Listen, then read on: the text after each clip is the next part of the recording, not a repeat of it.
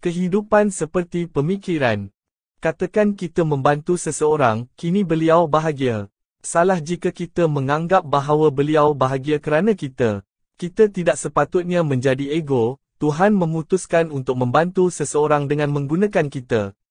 Kita adalah medium untuk membantu seseorang.